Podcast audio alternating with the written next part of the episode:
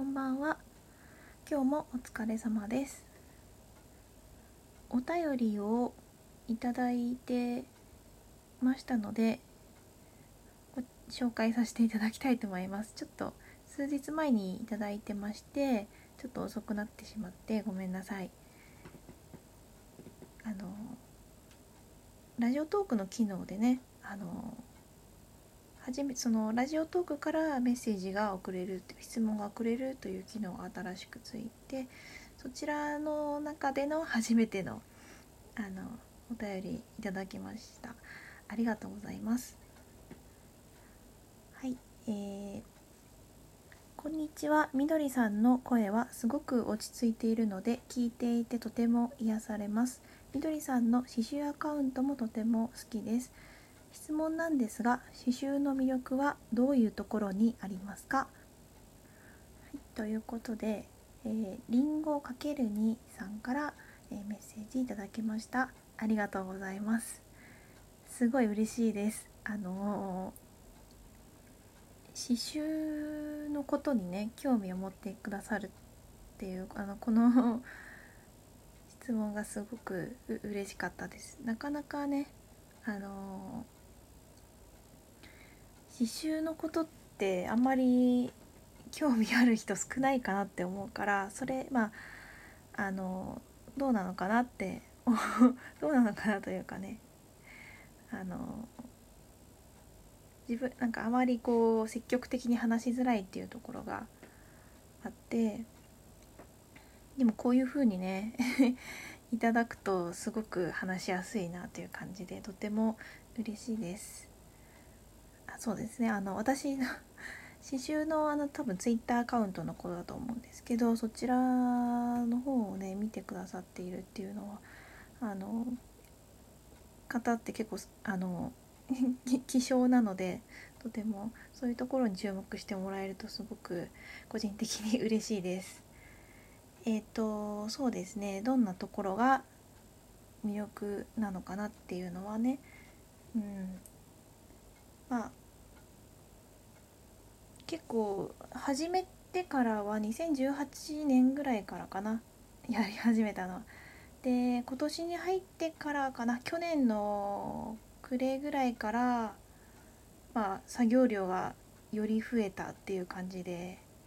積極的にやり始めた感じですね。であの刺繍って めんどくさいんですよね。めんどくさいんですけどもともとね子供の頃からそういうなんか結構細かい作業っていうかね手先を使うこうちまちました作業結構好きだったんでクラフト系とかうんなんかそういうあのなんかバースデーカードを作ったりとかなんかそういう簡単なねそういう手作業でなんか一から作っていくっていうのが好きなんですよね。で刺繍糸がねとっても素敵で 刺繍ってなんだろうな細かい表現ができるんですよね。だからあのー、絵を描くような感じのこともできるしもっと単純なものもできるしでこの刺繍糸のこう艶と立体感この質感これにつきますね。刺繍の魅力尽きないけどあの一番何がっていうことを言うとしたらうん、刺繍の艶と立体感。このさりげない質感というかこのねこのさりげなく主張する存在感というかねこうあの平面なんだけど平面じゃないっていうかね立体なんだけどさりげないっていうちょっと立体であるっていうこうちっちゃくねなんかここにいますって感じでこうちっちゃく主張している感じが可愛いなと思ってね。なんかその質感もね可愛いんですよね。なんかこう温かみがあるというかね。だから そうなんかそれを自分でできるんだったらすごい楽しいじゃないですかっていうことでやってみたって感じなんですけどね。うん。なんかあのーとやっぱりこう刺繍糸の色の種類がねすごい多いからそれを選ぶのも楽しいしいろんな色の糸を並べて配色を考えるのが楽しいし、まあ、眺めてるだけでも楽しいしこううっとり色の世界に浸るっていうかね。なんかこうちょっとスモーキーな色とかパステルな色とかこう絶妙なね配色こう原色じゃないこうニュアンスの色たちがいろいろあってそれもなんかこうステッチというか縫い方によって若干こう色の反射というか見え方が変わってくるというねそういう奥深さがあってこううっとりこう色の世界に浸れますっていう感じでねそうそういうところに結構魅了されているのかなって感じですね。なんかそうあと自分の身近にこう身につけたりとか身の回りのものに使えるっていうのがいいですよねあの T シャツとかトートバッグに刺繍したりとかなんか持ち物にねこう刺繍してなんかさりげなくこう主張できるっていうかそういうのがいいですね結構こう何もないものでもこうさりげなく可愛くなったりするんでまあねそんなにね めちゃくちゃそういうのをたくさん作ってはないんですけどまだ自分もな練習段階だと思ってます。で本当にね細かい表現ができるんですけどあのこだわればこどこまででもこだわれちゃうっていうのがあってあのいろいろなステッチがあるんですよね。だからその技法もいろいろで立体刺繍とかもあるしクロスステッチとか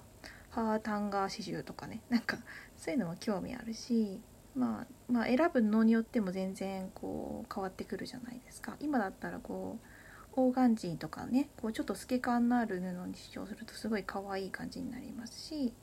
だからそのこうどこまででもね深く追求できちゃうっていう感じで飽きないんですよだからあの永遠にねこうやることが膨大にあるっていうか多分こう自分の妄想の中にあるこれやりたいなっていうのも多分どんどん出てくるので一生かかっても終わんないと思うんですよ。あの、まあ、常に刺繍のことばっか考えてるわけじゃなくて最近はねこういろんな他のことにも興味が私は移りがちなのでまあ難しい時もあるんですよ。だけどやっぱり楽しいというなんかこうゼロからねこう0を1にするっていうか何もないところから自分の手でものを作れる喜びみたいなところがあってまあ そういうところかなってって思いますね。あと結構簡単ですね。簡単っていうとあれあの簡単かって思われるかもしれないけど 手軽にできるんであと場所を選ばない。あの針と糸があればもうどこでもできます。なんかあの外の公園とかでもできるしなんか以前飛行機の中でやってたこともあるんですけどそれぐらいねどこでも持ち歩いてできちゃいますよ。なのであの、まあ、家でね外で天気悪くてねずっとなんか遊べない時も家の中で刺繍ができるしっていうのがあります。あとはねまあそういうのが好きなところなんですけどこう世界観とかね あのあのあとはあのどっちかというと自分の性質に合ってるってとこですね。こう自分の性質がそれを求めているっていうとこがあってあのメンタルに良い効果がありますね。なんかこうやっぱりこう物ができてストックが増えていくと自信になるしだんだん上達していったりとか、まあ、ひたすらこうね静かにこう縫ってる時間っていうのは単純作業なのでそんな頭を使わないのでこう自分が何もできないって時でもそれを進めていると何か生産しているというか前に進んでいる感じがあるのでなんとなくこう気持ちをねこう安定させることができるっていうなんかそうひたすらそれをコツコツやっていくことで何か保たれる心の何かがあるっていうことですよね。まあその図案とかをね作る時はね大変なんですけどね縫ってる時よりそういうの考えるのは基本的には楽しいんですけど結構一喜一喜一憂したりして難しさは感じてるんですけどこだわっちゃうというかあのいろいろ考えすぎちゃうところがあるのでだからこうもともとは多分自分のために始めたのかなと思っててこう自分はまあ手先が器用って言ってもそんなにねめちゃくちゃ器用じゃないと思うんですよ。結構雑なところもあるので。ただ自分が何者でもないなっていうのところから何かこうね 抜け出したいっていうような気持ちがあってそれで自分にできることを始めたらなんか刺繍がすごく合ってたっていうことですね。だからで自分で作ったものって世界に一つだけのものだしなんかそれをこう大事にしたいしなんか愛着が湧いてちょっとね自信になったりねするんですよね。うんそういう感じですかね。ただその、まあ、刺繍自体はそんなに世界に需要はないんですよね。別に刺繍の作品でお腹は満たせないし生活必需品じゃないしね生きていく上で別に必要ないじゃないですか。で今は別に手し手でね刺繍しなくてもねミシンとかコンピューターとかミシンね作れちゃうからまあその辺はね だからそういう無駄なものなんですよねだからまあなんだけどそれでもこう魅了されちゃうっていうところはね私の性質というかね人間的な性質がゆえにそうなったのかなっていうのは、うん、思いますね。あねスキルが上がってくるのは楽しいですよ。何かこう前進してる感が欲しいんだと思います。私は。